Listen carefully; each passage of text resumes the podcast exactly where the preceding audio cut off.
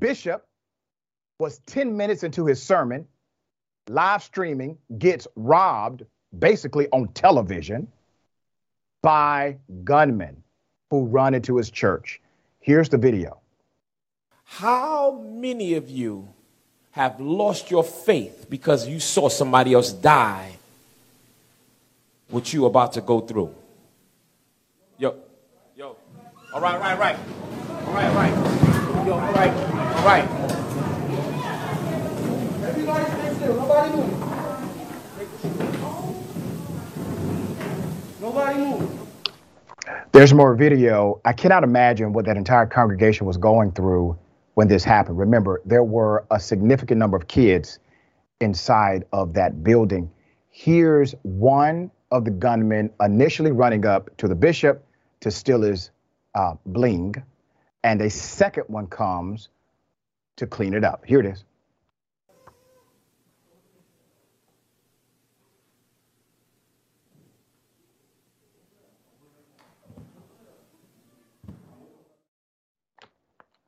All right. And when this happened, the church was obviously stunned. Here's some of the reaction caught on that camera. Come on, hustle.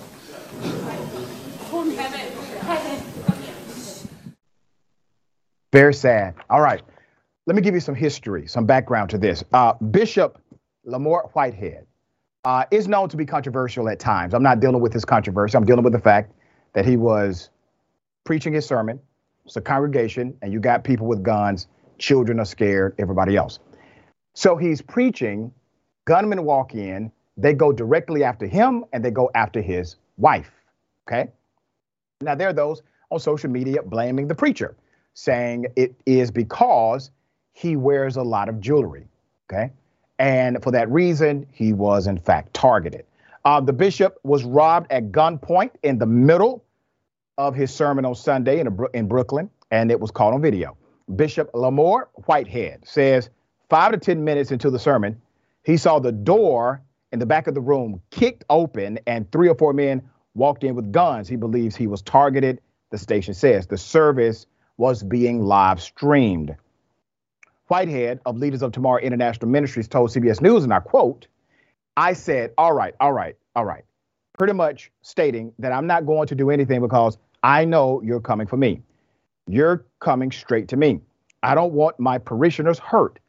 I've got women and children there. He explained further and said, As I got down, one went to my wife and took all her jewelry and had the gun in front of my eight month old baby's face. Took off my bishop's ring, my wedding band, and took off my bishop's chain. And then I had chains underneath my robe, and he started tapping my neck to see if I had anything else. So that means they knew. They watched and they knew that I have other jewelry. All right, Bishop, you are correct. This was a planned operation. They came in, they knew exactly what to go after, and they were well aware that you had jewelry underneath your ministerial attire. According to one report, they stole $400,000 worth of jewelry off of the pastor. Now, pastor, if you're going to walk around with almost half a million dollars of jewelry on, you got to have proper security protocol at your church, dear brother. Do you understand? Okay. There's more. Uh, his message to the robbers was actually quite benevolent. The pastor said, These men, they need to turn themselves in. I forgive you and I'm praying for you. And I hope that God delivers you from the mindset of who you are at this time. Uh, and I will say this uh, if somebody ran up uh, and robbed me in front of my family, I'm not forgiving a damn thing. I'm, I'm not that Christian. So, no, I forgive nothing if that ever happened to me. Uh, and we need to go ahead and, and take care of this in the criminal justice system. The individuals who did this, uh, they should be held accountable to the law. They should be caught. The bishop actually ran after them once this was done, and he was able to uh, identify their vehicle uh, and identify the direction they went in. Um, armed robbers made off with $400,000 worth of jewelry, according to Global News, after storming into a church during the live stream. Fascinating stuff here. Okay. It's ironic because typically I'm reporting about how preachers are robbing the church, and this is um, different. Uh, so naturally, children were there. Out of everything that happened, and and everything that was stolen from the pastor and the first lady. And by the way, they should have commercial insurance. I'm sure this is going to be covered. Uh, but the children who have been impacted by this, who saw this, there was one parent who described her little girl is unable to talk. She has gone completely silent after witnessing her pastor being robbed and guns being in the faces of others. All right. Very sad situation. We're going to follow this because I do think they're going to be apprehended pretty soon. All right. Jackson, thoughts here. Yeah, so I mean, four hundred thousand dollars worth in jewelry is definitely a big heist, and as you pointed out, you know they definitely had that plan because they came into the church, they went straight for him, they knew where he had his jewelry, as well as you know it's also you didn't cover, but he drives a Rolls Royce and things yeah. like that as well. So you know, as you pointed out, if you you know, no matter who you are, if you if you're known to be that type of flashy, um, you know, you're definitely potentially making yourself a target. So it's good that nobody got hurt. Yeah. Um, but you know, uh, definitely, hopefully, he moves forward with at least some type of security or doesn't, you know, do things quite so flashy. But uh, they made off with a pretty big hit for sure. Yeah. Yeah. All right. We're going to keep uh, following the story, bring you the update as it comes.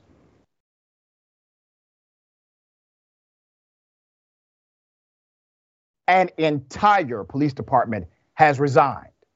Ironically, this police department, I'm talking about everybody, chief, everybody resigned because the city manager, the new city manager, is progressively responsible.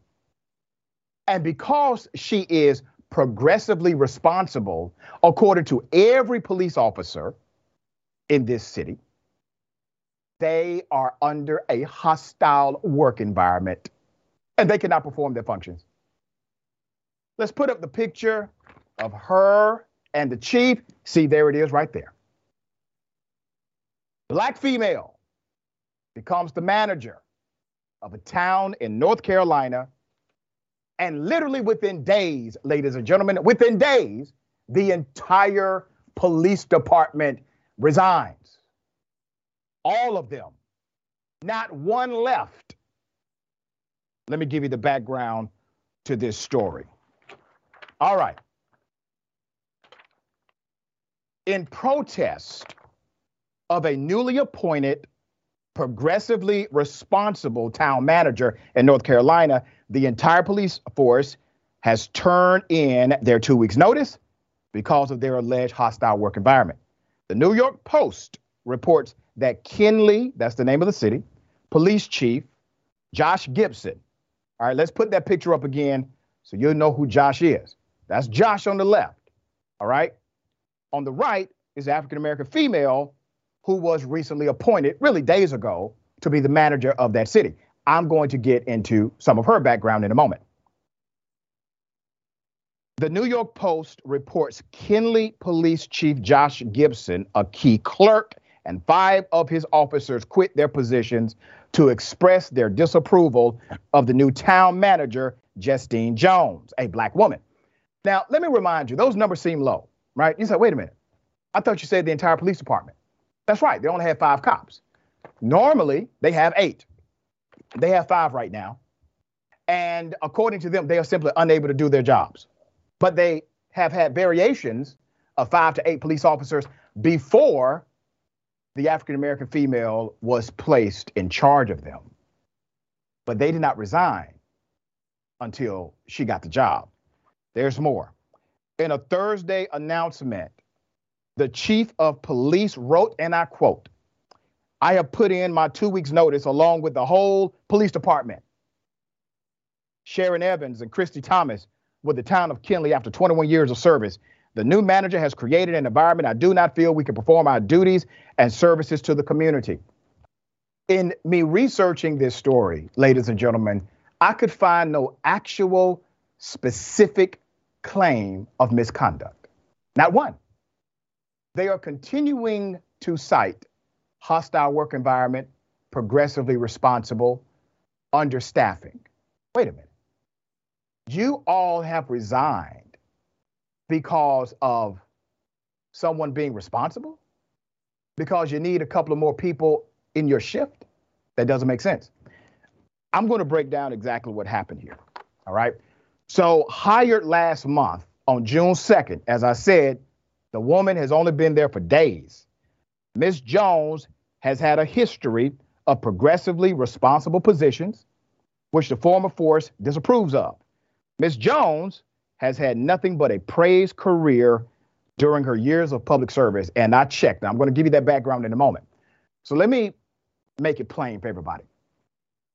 They're not leaving because of a hostile work environment. Remember, if there's a hostile work environment, you have a protocol. You alert HR, HR will then investigate the matter and they will make a determination. Well, guess what? All of these government protected employees, none of them went through the process or the protocol of filing an actual complaint for a hostile work environment. Why? Because internally, their own people would have found this is no hostile work environment. So they're making a claim without making a complaint. Understand that. They're making a claim without making a complaint. In addition to that, they have said on record if the city fires Mrs. Jones, they will come back, showing the premise of their entire scheme from day one. Let me say this to you, uh, Ms. City Manager, and to the council that appointed you. Stick to your guns, no pun intended. The greatest thing that could have happened to your city is to have all of these cops resign. Now you can bring in good cops. You can bring in police officers that can respect diversity and leadership. You can actually do the good work, Ms. Jones, that you have been trying to do for years in other states and other jurisdictions. You have a clean slate. You can do this. You can become an example to the rest of this country how it can be done the right way. They have given you a gift by resigning. How do you create policing in the in the interim? The sheriff of that county has already come out and said he will work with the city to make sure that policing is done. Create an MOU temporarily with the sheriff. Create another MOU with the closest jurisdiction of city police officers so that your residents can have access to 911 emergencies. That's how you do it. And in the process, three months, six months, you build a credible and respected and reputable police force. You only need eight. You can operate with five. Let's get this done. All right. Uh, Jones has had a dedicated career to public service over the last 16 years, during which she worked in progressively responsible positions with local governments in Minnesota, Virginia, South Carolina, and North Carolina. There's not one state or jurisdiction on record at all that had one negative thing to say about this young lady who has been in government service going on 20 years until she got to Kenly. All right, this is what change looks like. It's uncomfortable. There's resistance, but it's part of it. Criticism is the price you pay for leadership. And the day you are unwilling to be criticized is the day you are unfit to lead anybody. This is criticism. It's part of it. All right. Uh, Jackson, thoughts on this case? Yeah, so it, it, first, it, let's talk about how ridiculous it is. After 21 years of service, nothing made you want to quit. Nothing made you want to throw in the towel other than this black woman who was on for a few days. That's that was just a line too far. On top of the fact that you know they we care so much about this community that we're all just going to quit and let you know just throw it up in God's hands or whatever. Just let Jesus take the wheel. But all this was at the end of the day was these men felt that you know they had put in too much blood, sweat, and tears to you know operate under the influence and authority of some black woman. So that's all it was, and that was the line too far after two decades of service. That's right. We will stay on this story because council has the decision to make. As I said, I do hope they stick with their choice with Miss Jones. The spirit was right, and I think she's the right person.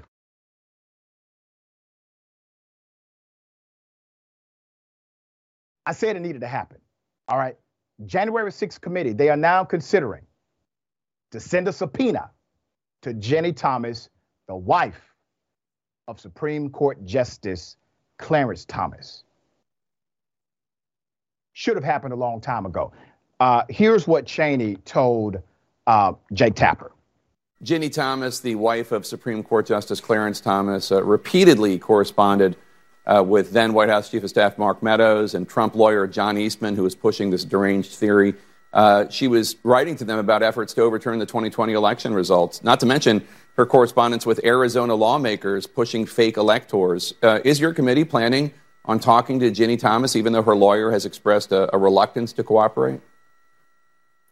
We are. The committee is engaged with her counsel. Uh, we certainly hope that she will uh, agree to come in voluntarily, but the committee is fully prepared to contemplate a subpoena uh, if if she does not. Um, I hope it doesn't get to that. I hope she will come in voluntarily. We've we've certainly spoken with uh, numbers of people who are similarly situated in terms of the discussions that uh, she was having uh, that you've mentioned. So uh, it's very important for us to speak with her, and uh, and as I said, I hope she will agree to do so voluntarily. But but I'm sure we will contemplate a subpoena if she won't. I've said a couple of things from day one. This January 6th committee, they wanted to be political, they wanted to be performative, they did not want to be probative, even though this investigation is necessary. The elements of performance that seem to outweigh the need for a probative investigation piss me off. At one point, the chairman of the committee said they are not going to relay a uh, an official criminal referral to the Department of Justice. I said that's a mistake. Because if you are an investigative committee, if you find something that's illegal, send over your findings to the DOJ. That's not complicated. Now the DOJ, excuse me, now the January 6th committee may actually send criminal referrals to the to the DOJ and they may include a referral for Trump himself. They also said that they're not going to subpoena uh, a Ginni Thomas. They sent her a request. Well, I would never send anybody a request. Why send a request when you can send a demand? A subpoena is a mandate to compel. Why are we talking about hope and wish, probably, when you have the power of subpoena? The Constitution gave you that power. Use it. Okay. Now, there's some more that's going on auxiliary wise. In addition to the committee, they are also looking for FBI agents to testify under oath about deleted text messages. Here's what Adam Schiff had to say. Congressman Cheney also said the committee expects to hear again from Tony Ornato, that uh, lead Secret Service agent, um, and that both he and another have hired private criminal defense counsel. What does that suggest to you? Well, uh, you know, I think if they're hiring criminal defense counsel, then they uh, probably have a concern about their uh, potential criminal liability. Um, we want to hear from these witnesses. Some we want to hear from again. Uh, we want to put them under oath if they weren't previously under oath, uh, so that we can understand exactly what was happening on January 5th and January 6th. Uh, and we have profound concerns about what's going on at the Secret Service.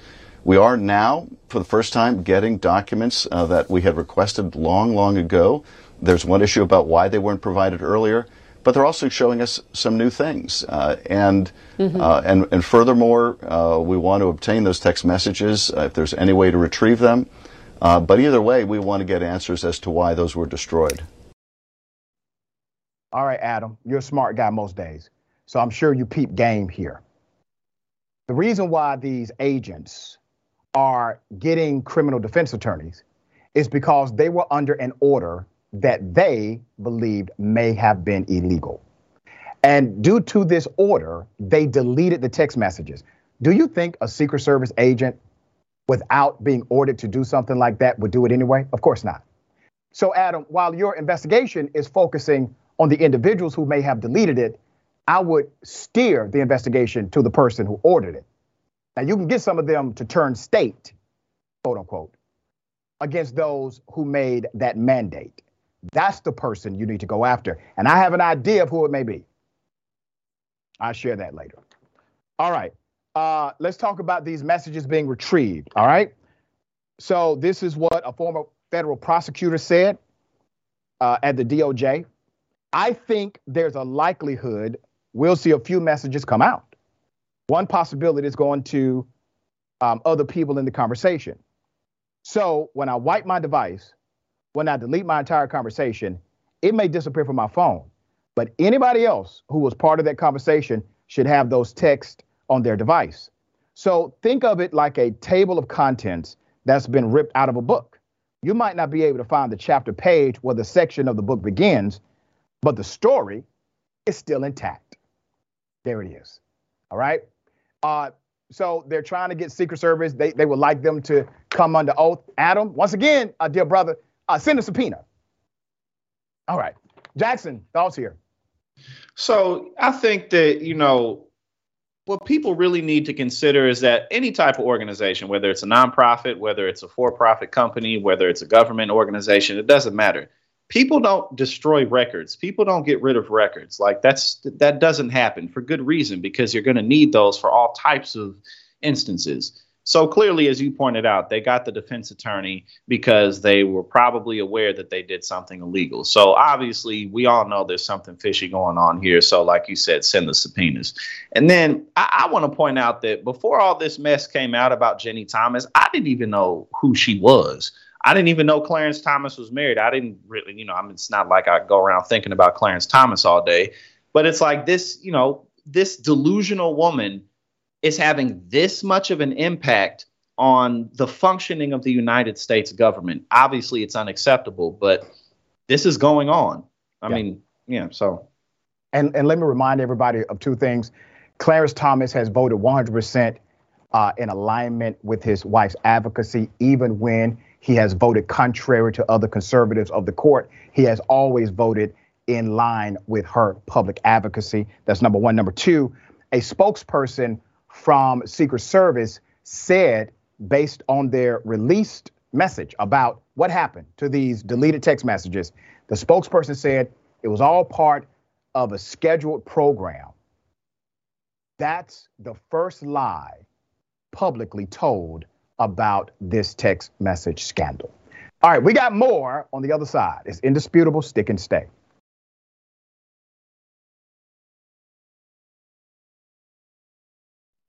Welcome back. We got a lot of show left. Let me read some of these comments. Before I get to the comments, um, we got a petition. California Secretary of State is claiming that more than 1 million signatures uh, to get an 18 minimum uh, dollar wage on the ballot. Uh, so they're saying they're not valid. So that's that's the rhetoric coming out. We need Governor Newsom to step up and hold a special election so that working people of California can get a raise on average of 6,240 bucks. Sound the petition, real simple, real easy, and very necessary. TYT.com forward slash CA minimum wage. That's TYT.com forward slash CA minimum wage. Let's go ahead and share that. Let's get your friends to sign. Let's get your um, support group, circle, network, everybody. All right. Okay, we got a lot of comments. I'll read as many as I can. I wish a Dragon Wood says $400,000. God is good. Conrad Williams. I, su- I suspect that the cop's main objection is the fact that Miss Jones is a black woman. there it is. All right. Uh, Mickey C, the silver haired dragon. Dr. Richey, can one of your oldest fans get a shout out for her 74th birthday? Eek. Not old enough to be this old happy birthday, right? And thank you for being so supportive and for always chiming in. All right, Caden baseball footage. Why Bishop trying to flex? Ladies and gentlemen, I wish a Karen would. You want to call the police on them for having a barbecue on a Sunday? You're, you're I feel free. Back off! I'm going to tell them there's an African American man threatening my life. Yeah. Okay, well then I will go find out who does forgive because as far as I'm concerned, you are until you on can what? prove that you are where you're supposed to be I can by do way of a marker on his property. By the way of a marker, because you have my property, I know I have rights. Okay, I'll For be how much you can clear, I'll I know I have rights. I'm going to clear all the way to the wall. I know rights. rights. Yeah. Okay? Well, and I want you're you to show me I don't have to show you nothing. Are, yes, you do. You have to mark this, pal. Pal, you have to mark You're a beauty. Are you from the You city? are a beauty. Are you from the city? Are you from the city? No, I grew up here. Excellent. Good for you. Good for you. I want I want you to show me where you have I don't have to show you nothing. Yes, you do. I know the wall is the property line. How? You gotta show that. Oh, good. Awesome. Is this the police? Okay, she does something more. I have more video. Uh, this Massachusetts Karen has approached a work crew as they are working, and she is demanding that they show her permits and papers. It's not her property, okay? She doesn't want other houses built around her. There's more. How am I infringing upon anything? Because you're clearing everything. I don't have need a permit for that. Who cleared all that? Yeah. To your stone Did you wall. hear me? I live here. You don't. There is no house. He's gonna here, live here. Okay. There's gonna be a house here, a big one. Ooh, I'm so scared. Why are you trying to threaten me? Why are you trying to threaten me? There's no threatening. Yes, you are. There's yes, no you threatening. are. You don't No, no. scare me. Okay. I have a right to know what's happening on my head Cutting trees. Okay, how far are you going? Right to the stone wall. Right to the stone Yeah. wall? Yeah. Yep. So we can, you know, see everything. Yep. Karma will get you, big guy. Oh, no. Don't you worry. Came I know. here. You threatening me? What? Who came? No, I'm not threatening Hey, you. get off my I'm property, simply making a statement. Beat it. Yeah. Beat it. Beat it. Beat it. Yeah. Or bug somebody else. I'm not bugging anybody. Wait till they build the houses down bugging below you. anybody. That's okay, because I have 16 acres too. I'll put my big houses right up next to your big houses. And I don't we'll all care. I don't live here. We'll have a barbecue. just That's my point, trees. Al. That's my point. You don't live here, so that's why you don't care. I do live here, and I've been working my ass off. Bye. Karen, are you afraid of new houses or maybe the families that will move into them? Okay, this is a first for me. She's mad at development of the community she lives in. Now, typically, there's an HOA or maybe some kind of organization where she can call or send an email and say, hey, what's going on here? She decided not to do that. Uh, these men obviously were well within their rights to continue uh, their particular work duties. And they did give her information without providing a permit, which, by the way, she could not demand. They did give her information. They said it was going to be a house, it was going to be a big house, and that other houses were coming. What else do you need, Karen? They have explained to you what's going on here. All right, Jackson, thoughts on this? Yeah, I mean, if it was really of such a concern, she could have just, you know, calmly gone out there and said, "Hey guys, what you doing? Are you guys building something?" And then they would have told her. And if it was a further concern, as you pointed out, she could have called any number of local authorities who would have told her that there were permits to build there. Problem solved. But it always kills me though when people put themselves in situations like this, especially women, where they assume that you know people won't hit them or people won't harm them. And it's like, eh, you don't know. So if this was a situation where these were two men who were up to no good, why would you just go out there and and and provoke them like that? So, like you said, she just doesn't want any neighbors, and she's just looking for something to do. That's all it is. Let's put up a picture full mass here. All right, still trying to identify, whoa, still trying to identify all of the information related to this act of Karenicity. Okay. You know, Matt Gaetz, United States Congressman, under investigation for paying a minor for sex and traveling over state lines, possibly doing cocaine. Okay. So he said that the women who complain about having choice in America are too ugly to get pregnant anyway. Here it is. Have you watched these pro abortion, pro murder rallies? The people are just disgusting. Like, why is it that the women with the least likelihood of getting pregnant are the ones most worried about having abortions? Nobody wants to impregnate you if you look like a thumb. These people are odious on the inside and out. They're like 5'2, 350 pounds, and they're like, give me my abortions or I'll get up and march and protest. And I'm thinking, march? You look like you got ankles weaker than the legal reasoning behind Roe versus Wade. A few of them need to get up and march. They need to get up and march for like an hour a day, swing those arms, get the blood pumping, maybe mix in a salad. Matt Gaetz has gone full cocaine and white privilege. It's over, it's done. It's no helping him. He's going to the pokey. All right, I'm just waiting for that indictment day, countdown.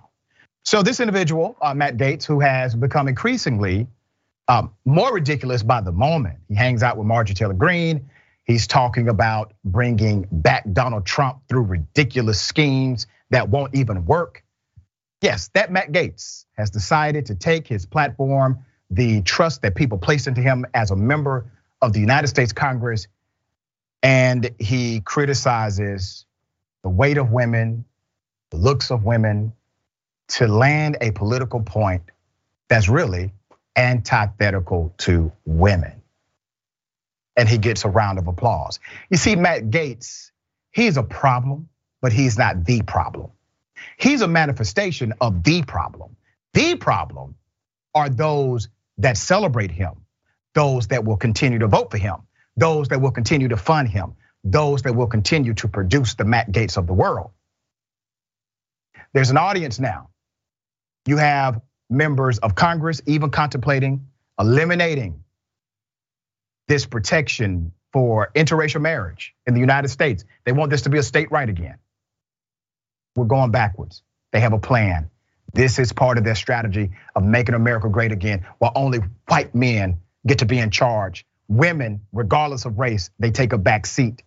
And this kind of uh, toxic masculinity permeates and becomes normative in the culture again. We have done too much work. We have done too much work to become a people of diverse backgrounds. When that Constitution was written, that Constitution was not written for me and for most of you who are watching my show. So let's be very clear about what they're trying to do. All right, Jackson, thoughts on this? So, you know, it's important to really pay attention to the fact that these people's ability to argue the reversal of Roe v. Wade is so poor that they have to go to just, you know, basically misogynist manosphere arguments where it's oh you're too big and you got you a baby mama and don't nobody want you type of arguments that really again have nothing to do with the legalities of it to where women could be forced to bring babies to term that would literally kill them. You know, women that we're already seeing, very young women being forced to go to different states to have abortions because they can't within their state. But also, again, let's focus on just the premise of what he was saying about how, you know, it's always the women who don't, men will sleep with anything. And I'm not trying to be funny when I say that. I'm trying to say it's like there's this attitude as if these women are truly beneath the sexual exploits of men. Men just want to have sex. Not on top of that, that most people in the world aren't supermodels. So what are you even getting at? Like, do people who aren't supermodels, who aren't six foot five and you know gorgeous uh, to societal beauty standards, what they don't have kids, they don't have families? Like, so again, this is how comical and this is how ridiculous our political rhetoric has become to where this is their defense of what they've done. Yep. It, it's ridiculous. And they get a roaring round of applause. Yeah. All right, we got more on the other side. It's indisputable. Stick and stay.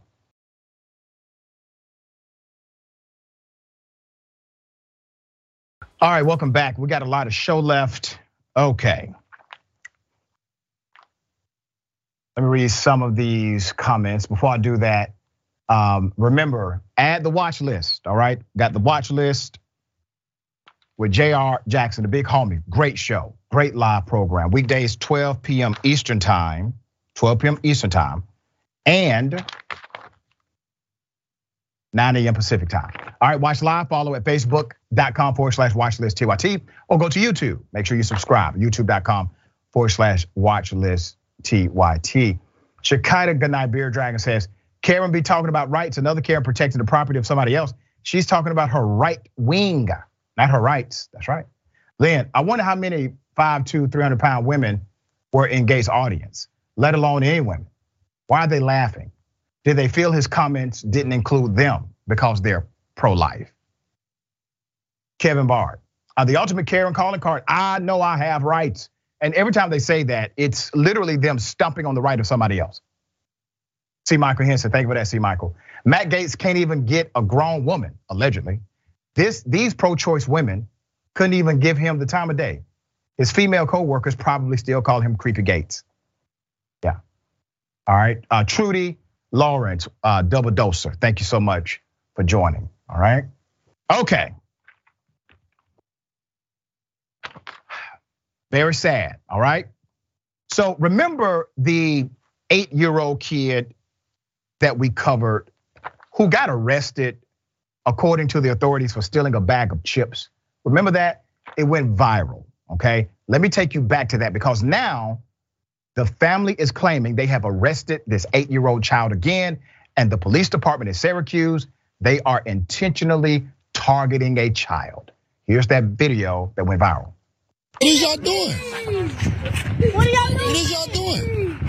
Guess. Take a guess what I'm doing. Hey, he look like a baby to me. Why you? Why you? Guess what I'm doing. I don't know what you doing. I just see you snatching him up off the. No. So what? So what's going on then? He's stealing stuff. If he breaks into your house to steal something, Nah, man. might be- What is that? A bag of chips? So y'all treat me like a whole cold blood killer?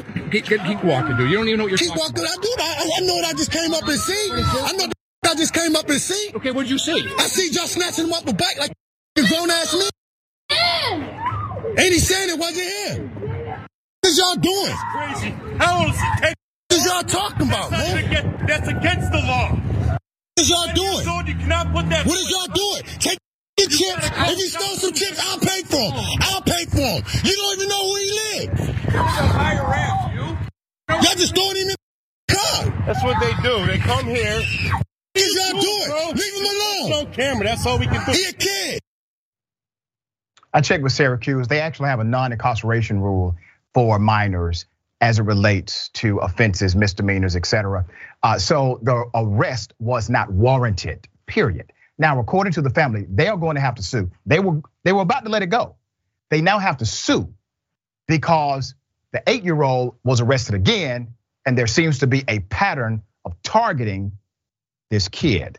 Let me give you the background. All right. Since that incident went viral, the department they have continued to single out this child, according to the uh, uh, parents and the attorneys. The attorney said while the child was on his way to Schiller Park pool, he was accosted by the police. The child's trip to go swimming was impeded by law enforcement. And a purported video exists showing him in handcuffs again as the officers investigated a robbery. A video purportedly attached to the claim shows the eight year old remained in handcuffs for up to 10 minutes before being released without being charged with anything. That's exactly what happened to him the first time. Now remember, there's a protocol, a law that prohibits officers from incarcerating minors for petty offenses. You do have to call the parents if you feel as if that's necessary. The SPD, Syracuse Police Department, confirmed in a statement the boy was detained in handcuffs at the park as officers investigated an alleged armed robbery. There was no robbery. There was no robbery. That's coming from the police. So, wait a minute. The police, they're not saying he's not the person that did it. They're saying a robbery did not even happen. According to uh, Lieutenant, let's put his picture up, Matthew uh, Malinowski, two groups were fighting. He also noted the boy was later released to his family despite doing nothing. The lieutenant said in the statement the boy was not charged and no gun was recovered. So, what is the family doing now? Okay, so now you got to seek legal action. So, the family is seeking legal action on Wednesday, July 20th. Child's father, Anthony Way, who hired the two civil rights attorneys, announced the plans to file a lawsuit, hoping the three officers involved in the incident will be terminated and that the child receives millions in damages on behalf of the family. They placed a notice of claim in motion against the Syracuse Police Department and the city of Syracuse. A notice of claim is required to alert a city of a future lawsuit and to establish rules for a conversation about the potential settlement. Uh, now, this is common for pretty much every government. You have to send them a warning shot, so to speak, legally. You have to send them an intent to sue, is what this letter does. Uh, but it also lays out their case of why this is pending. Uh, let's go to the chief. So the Syracuse police chief, his name is Joseph Cecile, on the original incident says he believes while there were low points during the incident, the ultimate outcome, including the boy being released to his dad, was an example of community policing 101. It's, it's amazing when they when they lose, they want you to say we're winning. When they violate the rights of somebody, they want you to give them a hero cookie.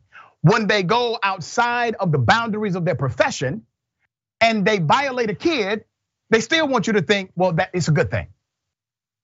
This is the culture of policing. There was a time when nobody would ever believe that a police department is targeting an eight year old kid. But think about this that eight year old kid, because of how they treated him, has created significant embarrassment to that police department. You don't think if some of these cops saw this kid and said, that's the one, you don't think they will mess with him? They literally said he he fit the description of a robber and no robbery had taken place. What do you think they're doing? All right. Jackson, thoughts on this? So, you know, a lot of people from the outside looking in, you know, don't understand that these police departments literally view black communities as staying within the greater community in their eyes. And, you know, you have to get to them early. You got to get them out of here early. I mean, just look at the anger that is totally unnecessary for dealing with a child if you're a grown man. Again, it's reflection of how they look at the community in general. So, you know, these three officers absolutely should be fired. An example should be set. But again, the bigger problem is is the hiring process of bringing people in who look at blacks as stains on the greater community. And that's that's all it is. Very well said. All right. We're going to go to a quick break. We got more on the other side. It's indisputable. Stick and stay.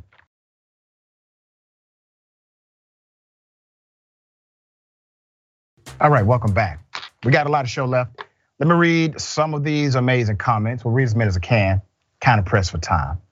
Um, Lynn says, do the Syracuse police have uh, baby-sized handcuffs on their belt? Yeah. All right, uh, Tyler Hackner, uh, thank you for that, Tyler. Trained to be utter non-empathetic monsters. Um, H Entertainment 19, thank you for being a member for two months. We appreciate you. Also, Twitch, um, Sharpie Diesel. He should have never been apprehended in the first place. There you go. There you go. All right.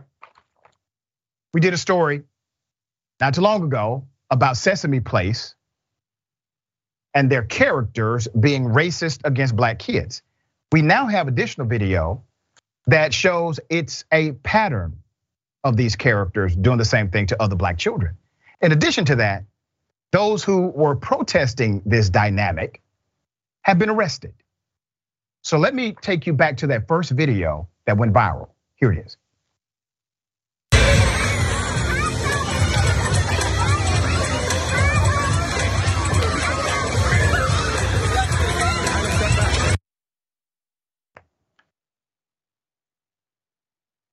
So sad. The look on their face, the look on their faces says it all, right?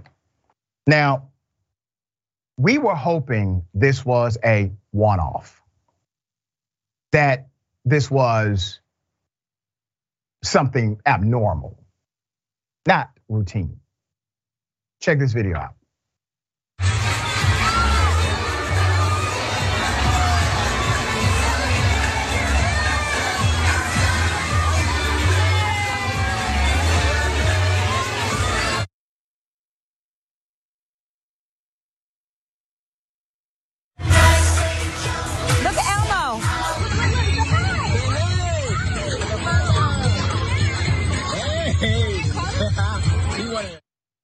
There's actually a lot more video. We do not have the time to show it all on this program.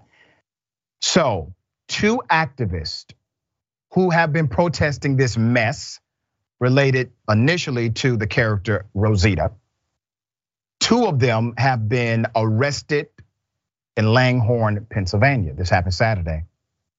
Their protest follows those viral videos. Police say the two men were arrested for disorderly conduct after their uh, warnings, after the cops warned them for blocking the sidewalk, blocking the sidewalk at the street. The two men were among a crowd of civil rights activists, including several local Black Panther parties, urging families to boycott the children's theme park. Police say the two men were a 50 year old uh, from New Jersey and a 46 year old from Camden. All right.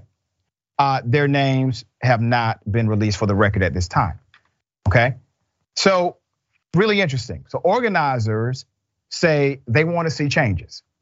That's what they're saying for the record. They want to see changes to the park's hiring and training policies. Your staff should not treat any child different than the other. If you're hugging children, then hug all the children, said Elijah Vine, one of the new Black Panther Party leaders in DC. Sesame Place has apologized to the family. They've said, oh, we're sorry. They've apologized to the family. And in a statement released on Saturday, calling what happened unacceptable and says they are now instituting mandatory training for all employees so that we can better recognize, understand, and deliver an inclusive, equitable, and entertaining experience for all our guests. Well, look at that. Sesame Place finally got in touch with their PR person. Initially, when this happened, the parent decided to make a complaint with management. Management brushed her off. Management initially told her, Oh, there's no way for us to know who's in the Rosita costume. That's what management said. How do you get Rosita, whoever is in the costume, their check? How many Rosita costumes do you have lying around here? What kind of operation do you have? So that was the first lie.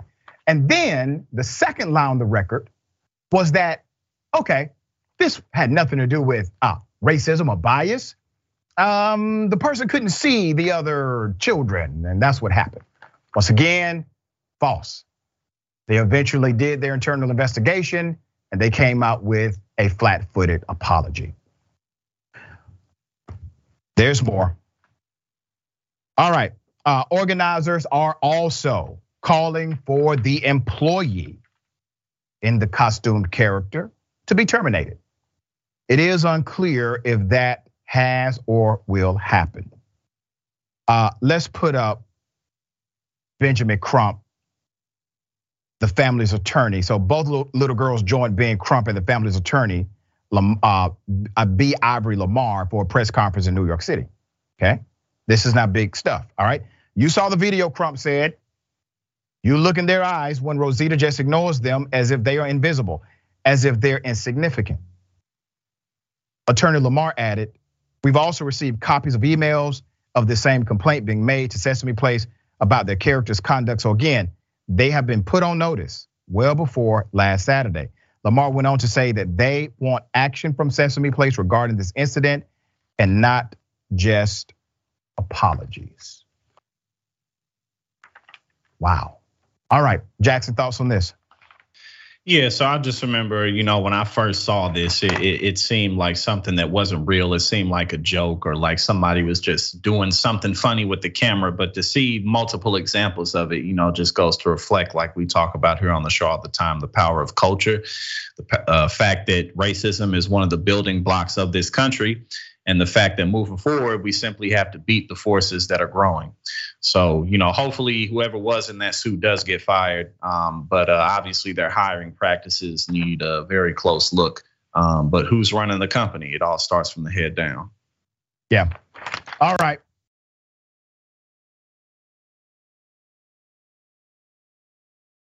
Interesting story. This is a saga.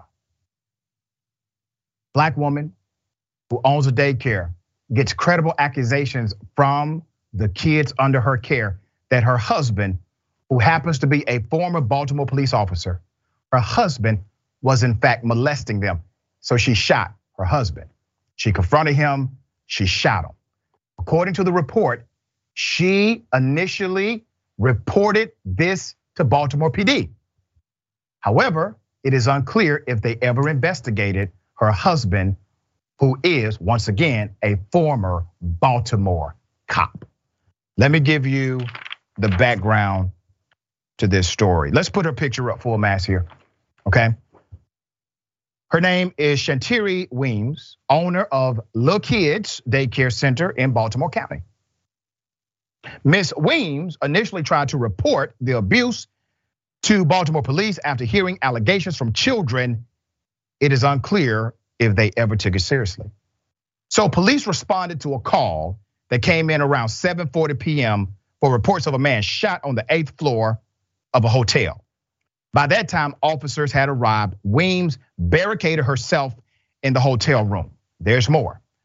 When the officers arrived at the hotel room, the woman identified as 50 year old Miss Weems began to talk to them through the door. Officers asked Miss Weems to come outside so they could assist the man that was shot. But she then informed them that she would shoot herself if they came into the room. As the conversation continued through the door and the officers tried to confirm if there was a shooting victim, Weems yelled, He's a child molester. Now, I'm going to actually highlight her side of events here because she's been arrested. All right. And I hope she gets a great criminal defense attorney.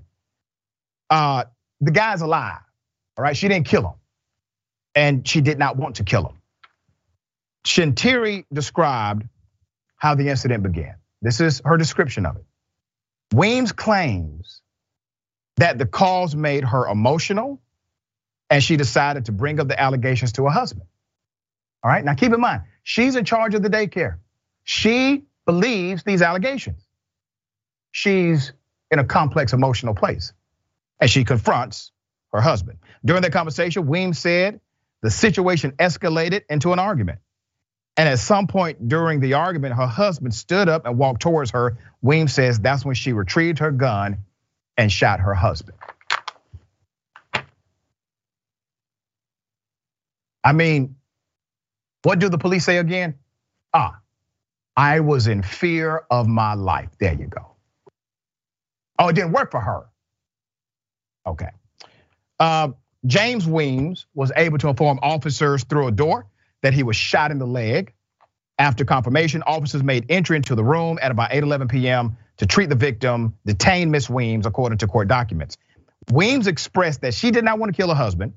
She just wanted justice. Now remember, these are kids under her care. These kids have credible allegations that she likely believes. She reports these uh, accusations to the police. Police do nothing according to the narrative. Now, police say they found a letter inside the room, already written by Miss Weems. The letter asked that Weems was hoping to paralyze her husband and that she wants justice for the kids at her daycare. I bet they investigate if he's a child molester now. All right, that's all I got to say about it. Uh, Jackson, thoughts here. Yeah, well, I think it's clear that she shot him in the leg. You know, her intent obviously wasn't murder, and the fact that she reported these issues, um, you know, she definitely has a credible defense on her side. But this is just really a tricky issue because, you know, what do you do when you actually go forth and report these types of issues to law enforcement? But you, you know, can't necessarily get them to budge, or maybe you don't have direct evidence. You know, eventually people take things into their own hands. So you know, uh, unfortunately, there wasn't a way for them to look into this, or they just didn't look into it harder, uh, you know, uh, initially. But uh, luckily, her husband isn't dead, and perhaps he can face some justice for uh, the accusations held against him. Yeah, there you go. All right, Jackson, always a pleasure, dear brother. Tell people how they can follow you and check out your great work. Oh yeah, check me out on Rebel HQ. I do uh, just political analytics and reaction videos Monday through Friday, and uh, I'm here with uh, Dr. Rashad all the time, as well as Watch List all over. So just uh, keep your eye out. Oh, and August second, I'll be doing um, some primary breakdowns with John and Francesca. So definitely looking, looking forward, forward, to that. that. Oh, yeah. Good stuff. All right, thank you, brother. Appreciate all you do, man. All right, appreciate you for having me. Absolutely. We got more on the other side. It's indisputable. Stick and stay.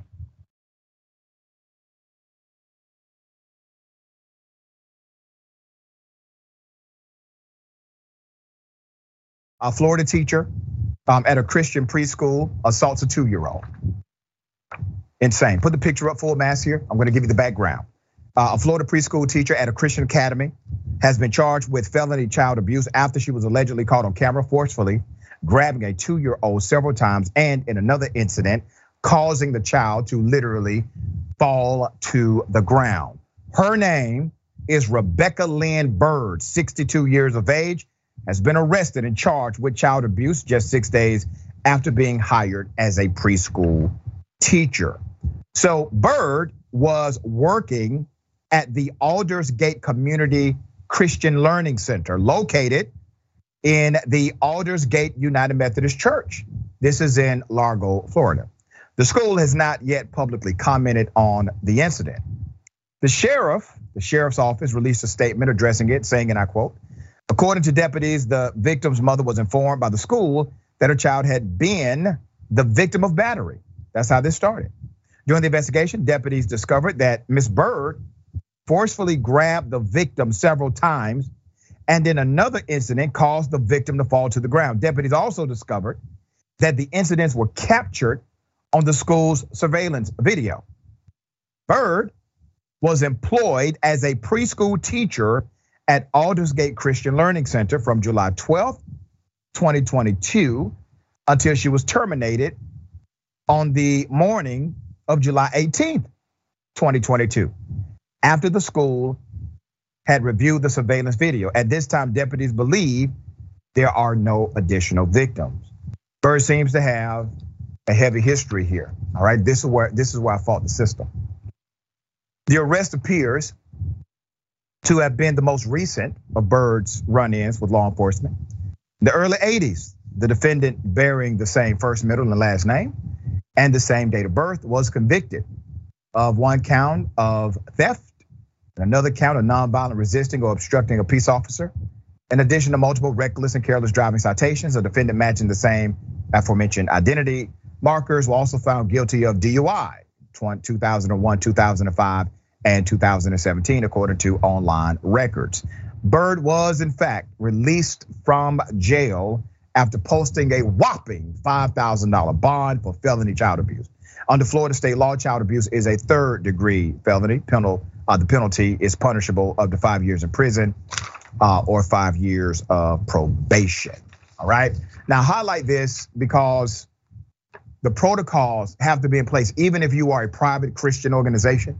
All right. I know some good people in the United Methodist Church, very good people. Many years ago, I used to be a youth minister in the United Methodist Church. Decent organization. You got some people, free thinking individuals. All right.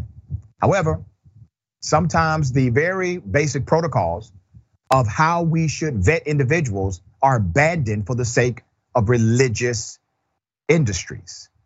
Just because a person is a born again Christian or they share your religious, spiritual values, that does not mean it creates any level of negligence for you to not do an exhaustive vetting process of that person, especially when they work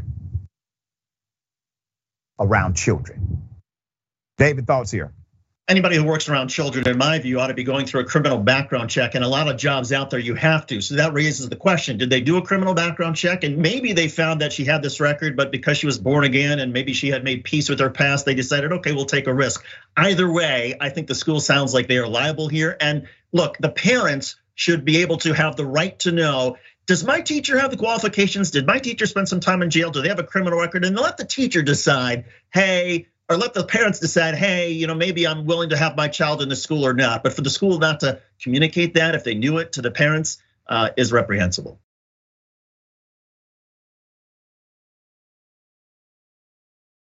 What's happening? Welcome back. We got a lot of show left. Let me read some of these comments. Um, Mickey see the Silverhead Dragon says, We can't identify who was in that costume. So whom do you issue a paycheck? Exactly. Uh, Shekinah uh, Ganai Beer Dragon, Jim Henson would be rolling over in his grave. Yeah. All right, and Meadow Kitty Mom, talking about the woman who shot her husband who was molesting children at her daycare. Uh, she's protecting those kids from a child predator. Uh, she has 100% of my respect. Uh, to me, it's a clear self-defense argument. He was aggressively approaching her in the hotel room she did not know what she was. Uh, she did not know what his intents uh, his uh, intention was, and so she shot him, and she did not try to kill him. Okay, ladies and gentlemen, welcome to the bullpen.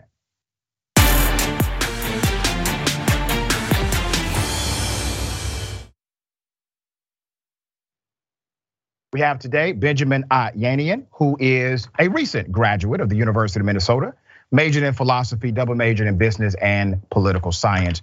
Really smart guy, understands the Constitution. All right, Benjamin, thank you for being on the show, sir. How are you? Thanks for having me. I'm doing great. How are you? I'm doing quite well.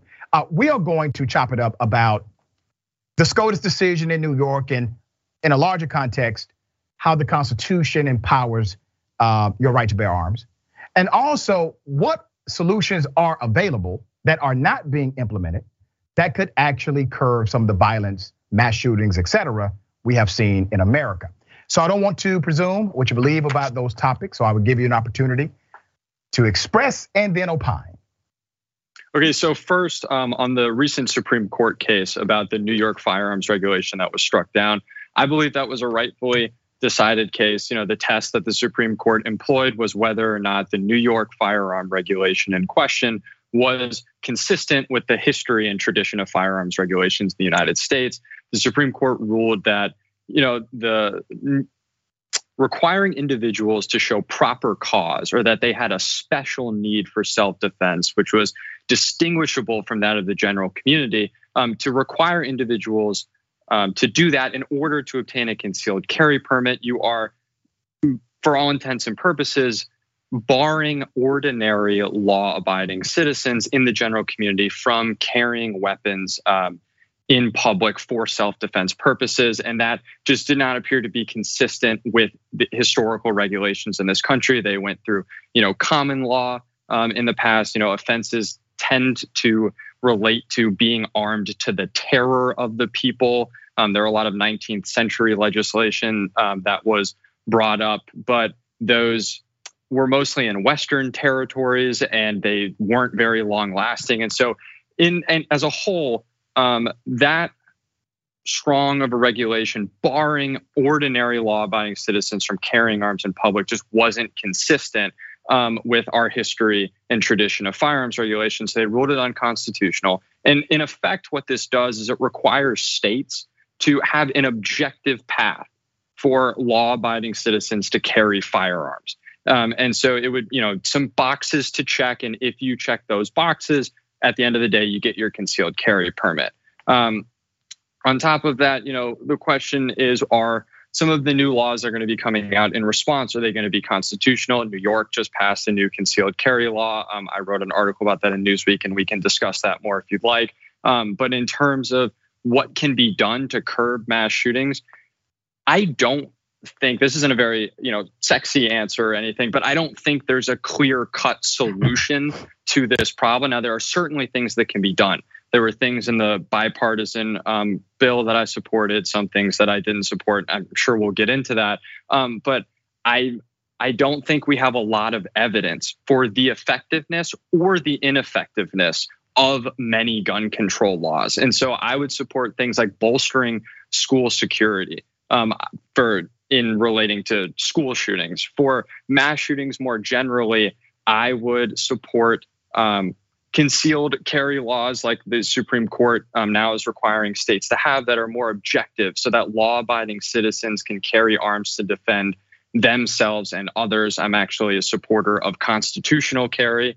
Um, in Indiana, we just saw an individual stop an active shooter in a mall. Um, Indiana just became a constitutional carry state, which means you don't need a permit, obviously, to carry a firearm if you can legally own one. So those are just a few things. I know we'll discuss more.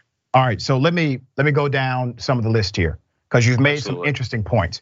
Um, so I agree with you on the New York dynamic. Uh, New York created uh, a very subjective standard, according to the court it needs to be an objective standard. New York corrected that immediately and they're moving forward. Okay.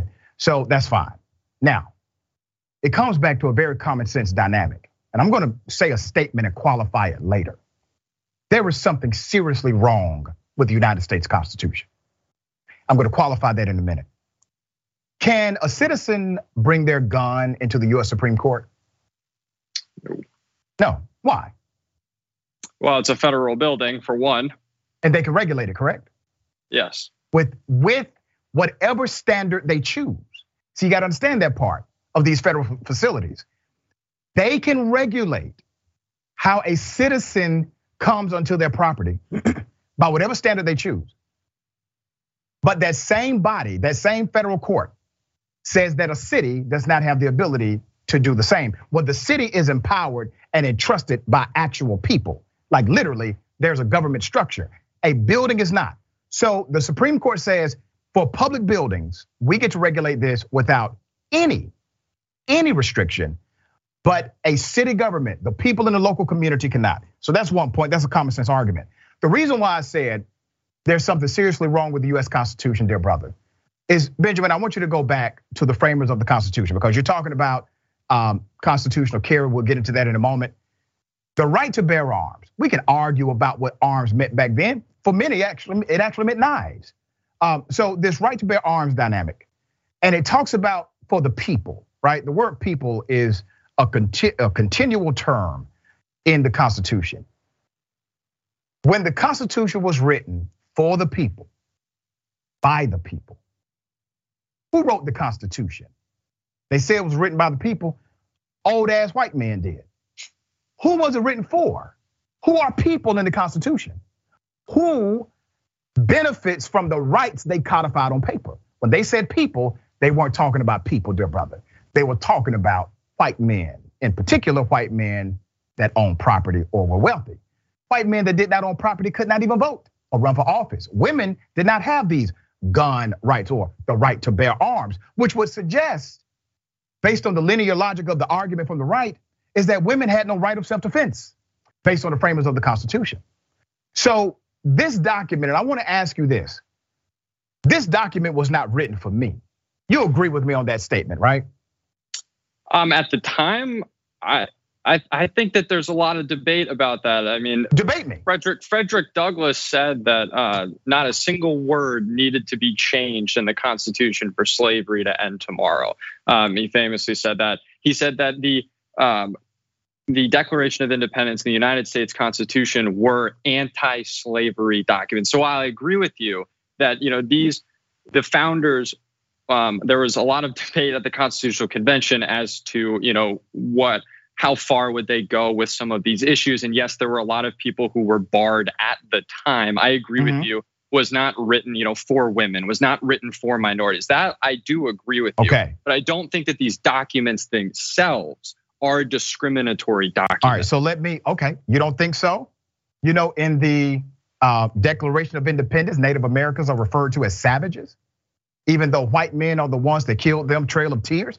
You mean to tell me that the fact that white men wrote that did not play into the bias of the document? Oh, I'm not saying that these men did not hold biases, and that was a terrible okay. statement. There was a lot of animosity between obviously Native Americans and, and, and Americans. The Trail of Tears was a historic tragedy no, brother, in the United States. no, we weren't white Americans, fine, fine, white, white Americans. Americans. Um, but if we're talking about the actual principles underpinning these documents, they are not discriminatory principles. And if we're talking about the Second Amendment in particular, barring minorities from Second Amendment rights was a huge way of racist Americans at the time to control minority populations. Yeah. Um, Frederick Douglass, again, to cite him, said that the work of abolitionists is not complete until blacks were given the right to bear arms in and this listen, country. I, we had. I agree with. I agree with all of that. The point I want to make to you is if there was a document written to create governance and a moral and ethical guide for political and policy leadership, but the men who wrote it did not believe you were an actual man. You would not want to live under that kind of document because it's not written for the people. It was written for white men that own property. It was not written by the people. It did not represent the diversity of thought. For example, the reason why you don't have, let's say, a common sense dynamic in the Constitution to talk about a woman's right to choose. The reason why that doesn't exist is because of what? Because no women were allowed to partake in that activity. So that's why I say there's something wrong with a document that can be so one sided, lacks diversity of thought and lacks diversity of ethnicity. And it is meant to govern the most diverse country on the planet Earth. You don't think that's a problem, dear brother? I would push back against that completely. I okay. think that we should be looking more at the again, you point out that you know, referring to Native Americans as savages is is is obviously not okay. Racist. Um, but I think but right? I think we need to look at Wait a minute, uh, absolutely, Benjamin. absolutely. Okay, there you go. Sorry, so sorry, racism is absolutely. in the Declaration of Independence. Good, we'll But- agree. Go ahead. But but but the principles of freedom and liberty underpinning those documents, they are not racist. And so just because a bad person or people with poor beliefs mm-hmm. created something does mm-hmm. not mean that that exact thing should be thrown out. People, we need to look at the Constitution itself. Now, obviously, there were amendment processes. We, Right, which we abolished slavery. We gave, we, that means we can amend the Constitution. That's right. That means the original Constitution was flawed, brother. The Absolutely. Amendments think- are corrections. That's what they are. So the, the Constitution admits that there's something wrong with the Constitution. the Constitution admits it is not perfect at creation, and that the people should should amend it by certain processes. And um, we don't we don't disagree about that. I just don't want to have us insinuate that the entire Constitution is you know for naught and needs to be thrown out just Oh, because no, no, no, no, people no. wrote it it, just- huge moral flaws. It just needs to be written by the people at some point. Okay, that's all. So there are some laws that most people are calling for. I'm going to ask you a question about these particular laws to support gun safety. All right. So 75% of Americans, this is based on John Hopkins study, 75% of Americans actually would like to see a licensing protocol before a person is able to carry a gun. 63% of gun owners are actually for that. And 70% of Republicans surveyed by John Hopkins University are actually for that prerequisite. Now, it sounds like you are not because you cited constitutional carry, which basically is the elimination of a government protocol in order to uh, conceal carry a weapon. So you believe in constitutional carry because you have the right to bear arms is in the Constitution, so there should not be a hindrance to you exercising that right. Is that basically no, it? No, no, I don't. I'm not sorry. I apologize. I was not trying to make a legal argument that constitutional carry is Okay. necessary. I'm just saying I personally favor constitutional carry. But um, from a standpoint of having a licensing process, I think that that's totally permissible, and I actually am fine with states creating those standards as again as long as they are objective. Um, I, for example, some states have have a requirement for classroom training, for live fire training, and where you actually have to pass a test um, before you can get your concealed carry permit. To me, those are objective. Those are totally fine. All right, I want to challenge you on your personal belief. The next show is coming up, so I got to do this quick. Something for you to think about. Since you personally believe that constitutional carry is, okay for a state that passes it, it's okay. I want you to think about this. Bearing arms is a right, correct? Correct. Okay, we agree. Is voting a right? I agree. I do. Thanks for In order, well. in order to exercise your right to vote, you must register and you must present an ID or some other corresponding document required by the government. People that argue constitutional carry, they're saying you do not have to register. You do not have to submit to a permit. You do not have to do anything with the government because it is a fundamental right that you have. Now, I'm not saying, brother, that we need to transform all rules and laws and procedures. What I'm saying is there's great hypocrisy in the constitutional carry argument when you don't have the same linear logic for constitutional voting.